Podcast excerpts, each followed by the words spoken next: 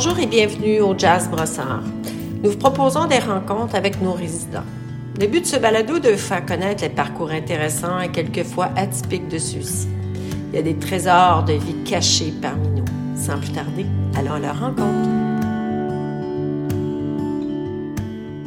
Alors bonjour, nous sommes en présence de Madame Louise Lemieux. Bonjour. Bonjour. Merci, merci, merci beaucoup d'avoir accepté cette entrevue. Je sais que vous êtes une femme extrêmement occupée. De prendre le temps d'être avec moi euh, cet après-midi, ça me fait vraiment plaisir. Oui, ça me fait bien plaisir de partager euh, quelques moments de ma vie. Là. Madame euh, Lemieux, si on parlait de votre euh, famille, de votre jeunesse, de votre fratrie. Bien, voici ma famille. J'avais un père qui était chauffeur d'autobus. Ma mère ben, était à la maison comme à peu près toutes les mamans à cette époque-là, mais elle faisait de la couture pour toute la famille. C'était par besoin, je pense, mais elle a dû aimer aussi beaucoup ça.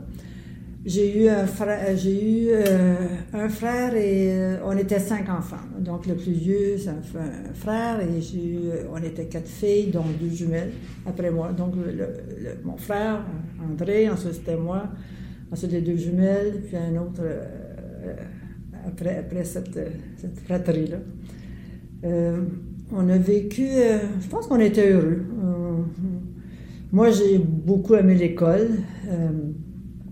Puis euh, on, est, on, habitait à Verdun. Euh, euh, ben, je suis née à Montréal. Je suis toujours fière de dire que je suis née à Montréal, l'hôpital Notre-Dame, en face du, parc qui était là.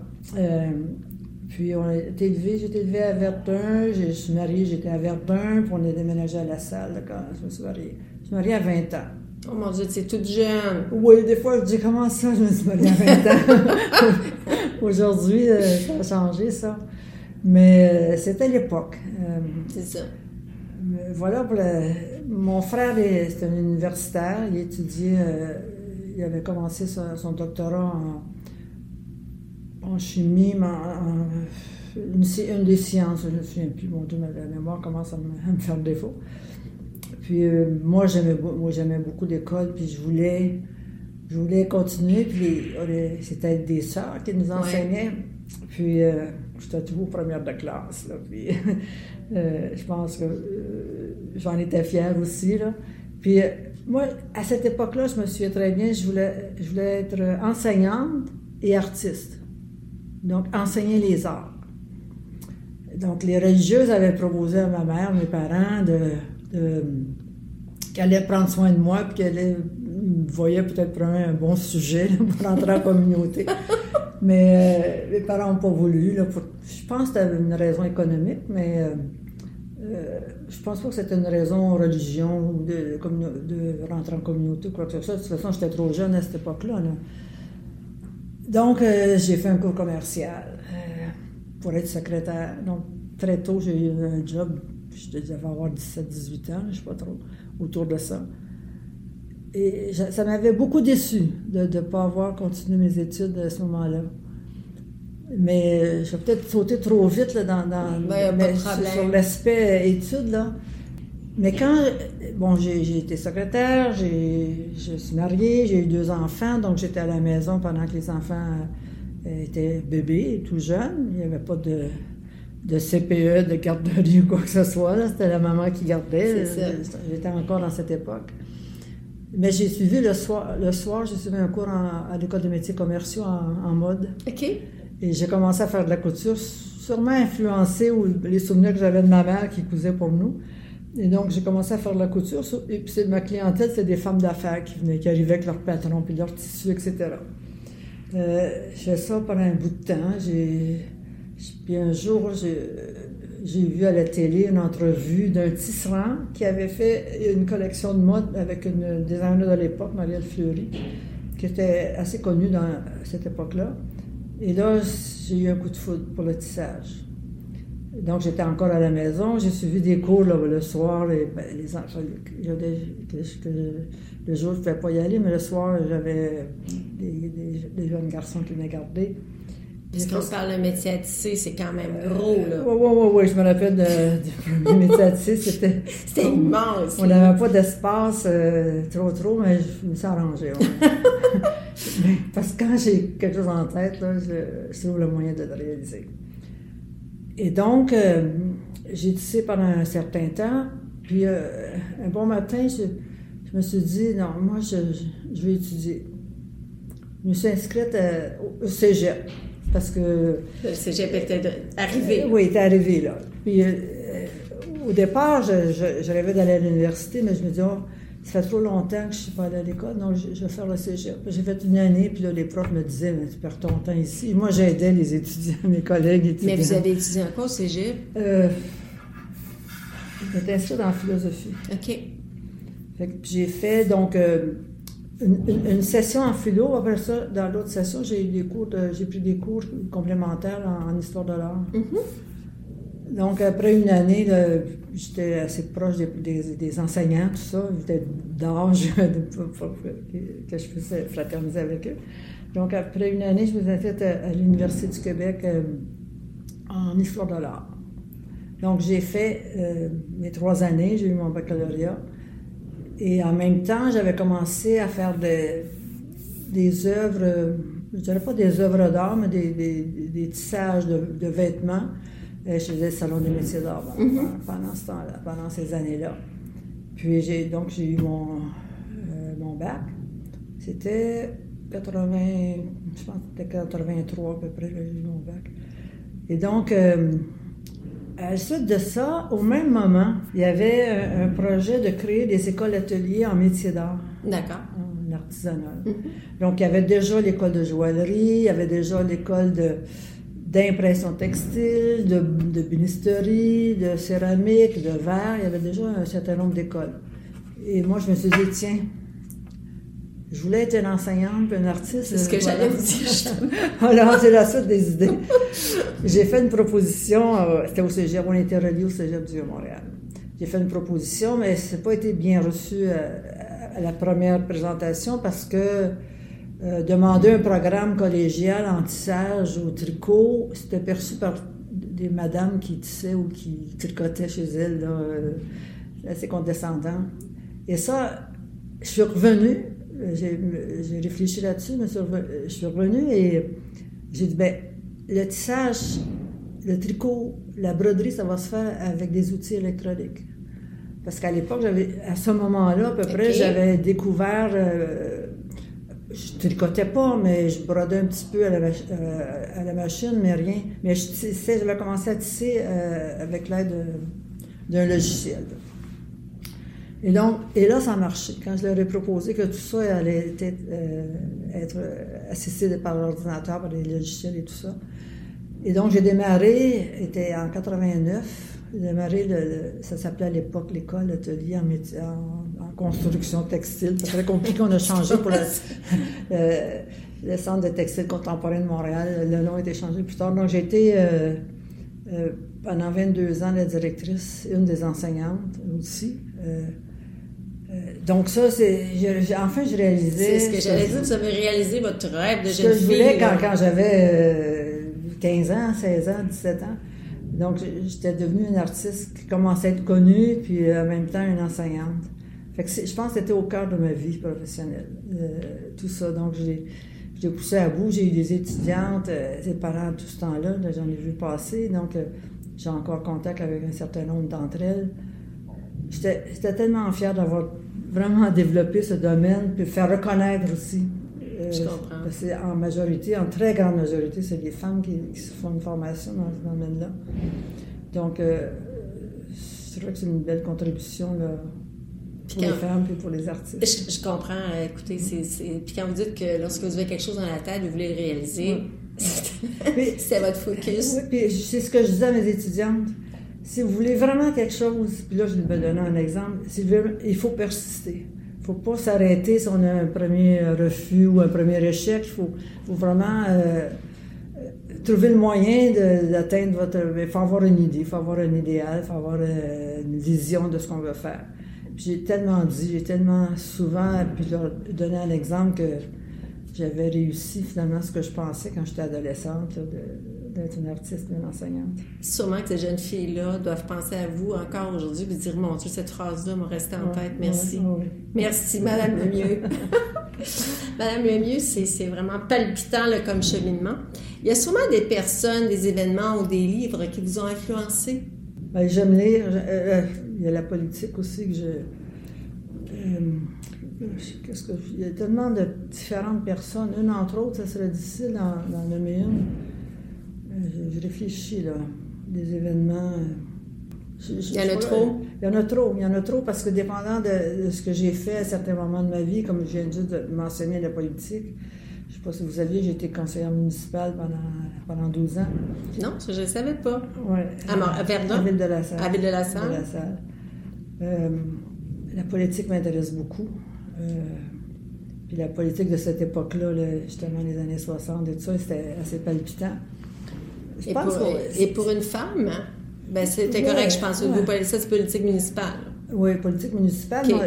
J'étais avec une autre femme, les, les premières femmes au conseil municipal de, de, de la Salle. À l'époque, c'était pas un arrondissement, c'était vraiment une ville là, autonome. Elle fait ça pendant 12 ans. Puis c'était le développement aussi de tout l'aspect culturel, dans, ouais. euh, évidemment, dans, dans, la ville de la Salle. Euh, mais la politique euh, aussi provinciale, fédérale, internationale, je, pour moi, c'est une passion, c'est tout le temps.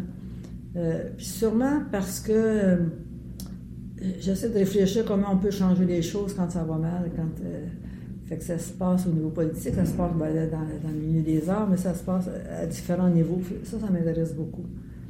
Euh, même même les, les, moyens que j'ai pris pour atteindre mon objectif de, de, fonder une école, par exemple, pour moi, c'est un geste politique aussi de reconnaître que les femmes ont leur domaine euh, privilégié, puis qu'ils ont. Fait que je, je pense que si on allait m'identifier avec un titre, c'est un artiste, mais politique, politisé, disons.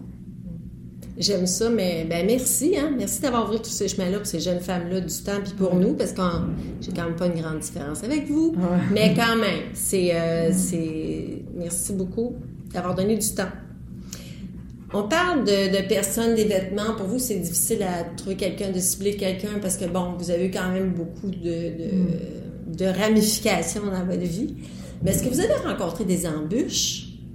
Les embûches que j'ai eues, je les ai surpassées. Euh, comme je racontais tantôt, euh, quand j'étais à l'école, j'avais voulu continuer. Euh, il y a peut-être, oui, c'est quelque chose qui me revient à l'idée. Bon, donc, mon frère a fait des études universitaires. C'était un garçon, un premier de, la famille. Et ça, ça m'a, ça c'était une embûche. À cette époque-là, je l'ai pris comme une embûche. Comme moi, je pouvais pas, on ne m'aidait pas à poursuivre mon, ce que je, voulais faire dans la vie. Et, euh, mais tu sais, ça, ça m'a pris 20 ans pour, pour, passer à travers cette embûche-là. Tout ça parce que vous étiez une femme? Oui, parce que j'étais une femme. Bon, sûrement que la famille avait besoin d'un revenu, avait besoin que je contribue. Ce que j'ai fait, j'étais la seule de la famille qui l'a fait d'ailleurs. Oui, ça, si je regarde par en arrière, là, peut-être ça m'influençait à être déterminée, pas dire. Euh, ce que malgré tout, je, je, vais y arriver. Mais j'ai aussi. Euh, autant j'ai admiré mon frère, qui était un universitaire, autant euh, il y avait un côté qui, qui, qui, était pour moi négatif, qui était pas juste. Je mais, pense que c'est vraiment du temps. Mais dans le fond, je regarde l'embûche ça vous a quand même amené à avoir l'opportunité d'être, je dirais pas entêté, c'est pas ça que je veux dire, là, mais disons, déterminé. déterminé, on aime mieux ça comme qualificatif, ouais, ouais. à se dire, euh, non, ben là, mon programme, moi, au cégep, ça marche pas, faut que je trouve une autre façon de le faire. Euh, ça, va, ça vous a peut-être aidé à, justement, venir contrecarrer tout ça. Peut-être que c'est inconscient, là, je, je viens juste de penser à ça. Peut-être qu'à l'époque, j'ai pas pu faire ce que je souhaitais quand j'étais adolescente pour suivre mes études. Mais ça, m'a sûrement poursuivi toute ma vie. Dire non, là, à cette époque-là, je l'ai accepté. bon, puis j'ai. Mais après ça, je l'acceptais plus. Je comprends. Pour être capable de faire ça. Donc, j'avais peut-être un peu plus de force, un peu plus de détermination. Une, une, détermination qui me disait, ben, si je veux vraiment, je vais va, y arriver. Et vous y êtes arrivé, mmh. plus, plus, souvent qu'autrement. Mmh. Madame Lemieux, est-ce qu'il y a une valeur que vous véhiculez qui fait partie depuis que vous êtes petite, puis qui vous suit toujours? C'est peut-être un, mot qu'on utilise plus aujourd'hui, mais que moi, je, ça fait longtemps que j'utilise, la bienveillance. C'est la, compréhension des autres, l'écoute. Je pense que ça, c'est. Euh, j'en ai vu passer des gens euh, dans chacune de mes fonctions, mm-hmm. tant qu'enseignante, que politicienne, euh, mère de famille. Ça, je trouve ça important de, sentir, même des fois, c'est pas exprimé verbalement, mais de sentir aussi des besoins. Puis je, pense que je suis aidante. Oui. Je suis une proche aidante à la force des choses, mais je pense que ça fait partie de moi, ça, d'être aidante. Comme quand je fais de la politique, pour moi, c'était aider aussi. C'est beaucoup ça, en fait, la politique. En tout cas, à ce niveau-là, c'est ce que j'ai ressenti. Voyez-vous, moi, avec ma conception de la création, de la politique et tout ça, euh, et, femme aussi, je trouve que les, les, les valeurs que vous avez véhiculées, que vous véhiculez encore, ça va de soi.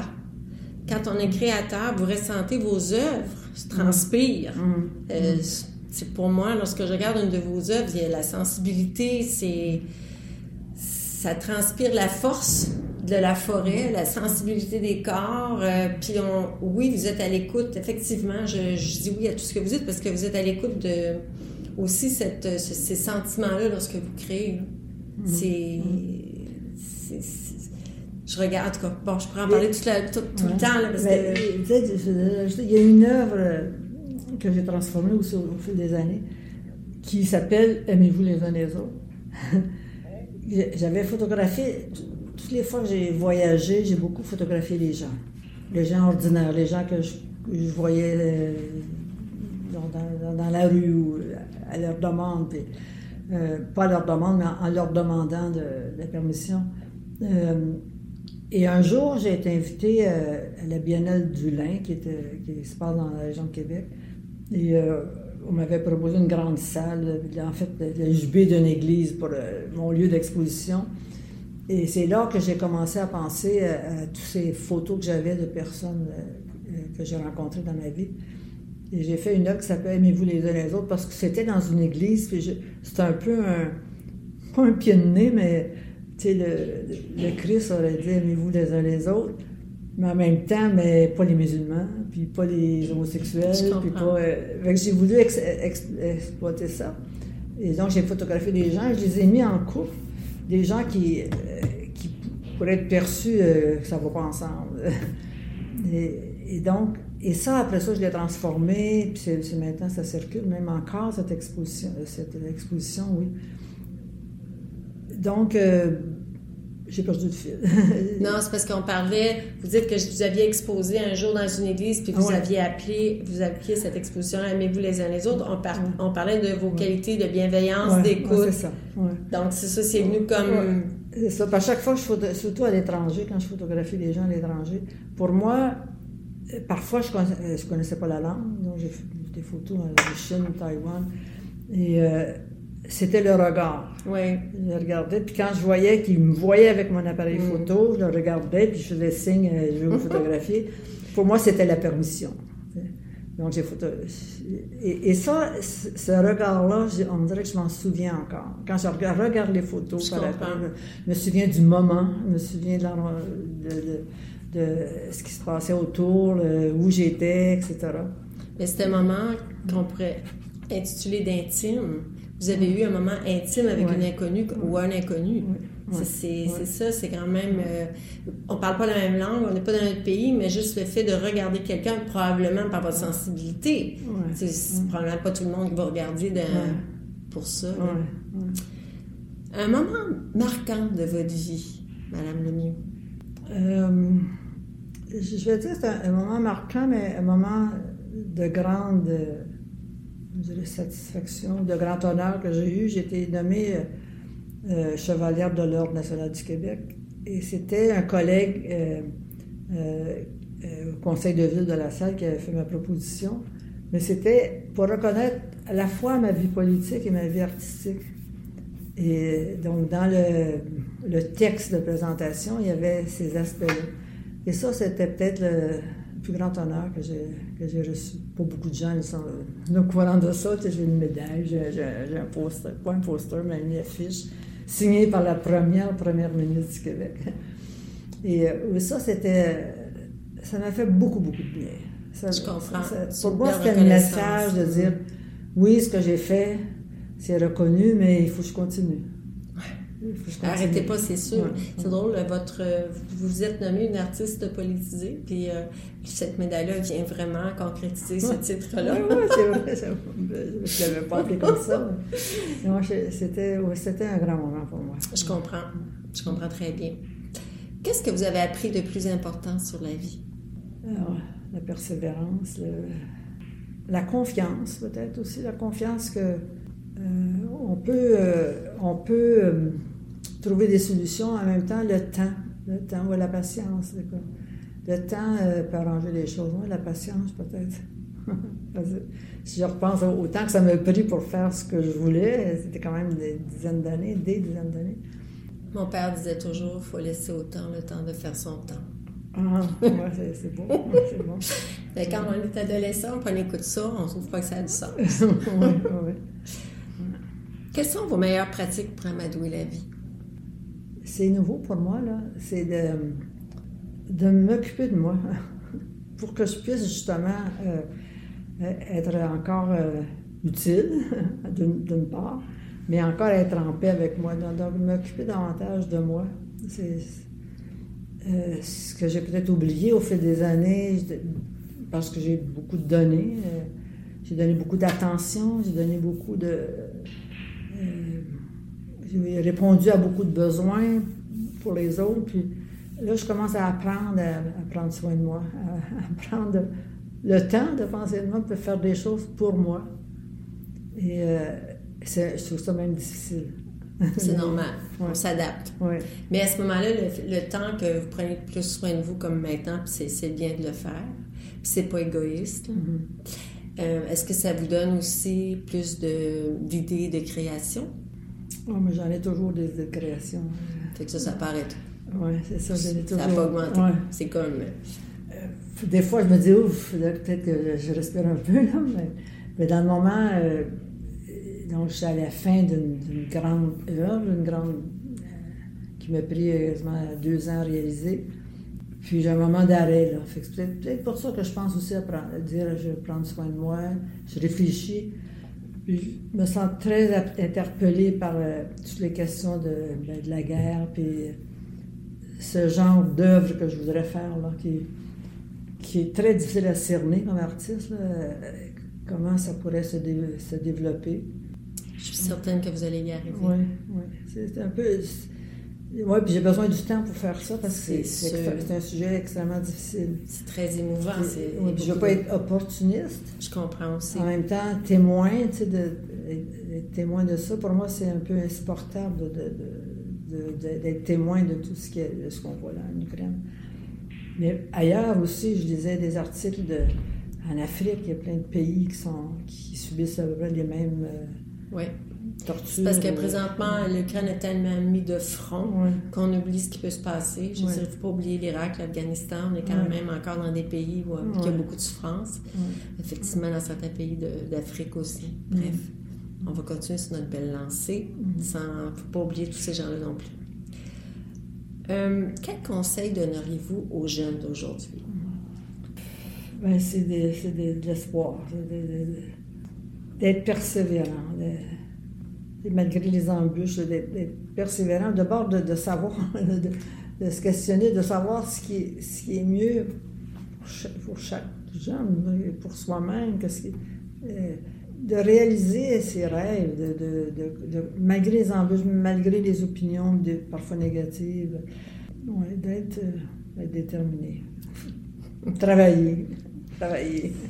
Ben, toujours, en- ben, c'est ça. Euh, Mais c'est- très, c'est très bien. La persévérance, je pense que c'est c'est la- le qualificatif qui leur ferait du bien aussi. Bon. Admettons, Madame Lemieux, que vous avez Louise Lemieux qui est assise tout près de nous. Elle a 12, 13, 14 ans. Puis vous, euh, Qu'est-ce que vous lui diriez à cette jeune fille-là, à votre jeune moi, avec la vie que vous avez faite jusqu'à aujourd'hui? Mhm. Je dirais de, dès ce moment-là d'être plus déterminée, de réaliser son rêve de ce moment-là. Ben, je l'ai fait autrement, mais euh, peut-être aussi que c'était.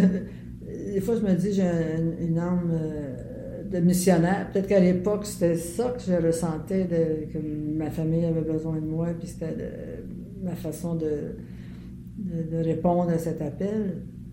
Je dirais, bon, peut-être que je, oui, je dirais quand même de, persévérer, de persévérer, puis que ça.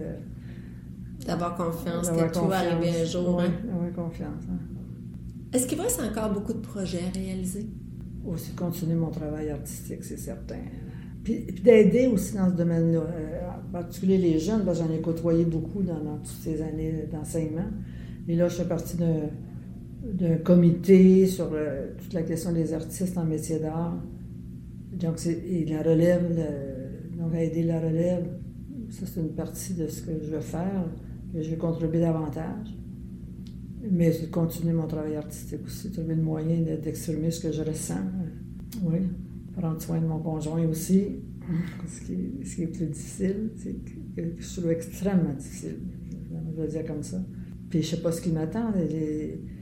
Des fois, je me dis, est-ce que je vais partir avant lui? Est-ce que. Ça m'habite beaucoup, cette, ce, ce, je dirais pas ce devoir, mais de, que je sois une prochaine dame, puis que que moi-même j'ai besoin aussi, j'ai besoin qu'on m'aide ou qu'on prenne soin de moi aussi. C'est un mélange des deux. Mmh, je comprends. Mmh. Ben, écoutez, moi je vous souhaite euh, que vos projets vous continuent à être un artiste parce que pour nous on en a besoin, c'est magnifique. Puis euh, encore je vous dirais, on va faire confiance. Hein. Qu'est-ce qu'on peut vous souhaiter? Oh, que... premier, de la santé. La santé. Oui, la santé, oui. J'étais assez en forme, j'ai pas de maladie euh, connue, euh, fatiguée, hein, mais euh, normale aussi. Mais je pense de la santé pour que je puisse continuer. Ouais, ouais. Mon meilleur souhait, c'est ça, parce que si j'avais une, maladie qui m'empêchait de faire mon travail, ça serait pour moi la fin. On ne pensera pas à ça. Non. Madame Lemieux, ben merci plaisir. Vous êtes euh, une très grande générosité. Merci, c'était très intéressant. Au plaisir. Très bien, merci beaucoup.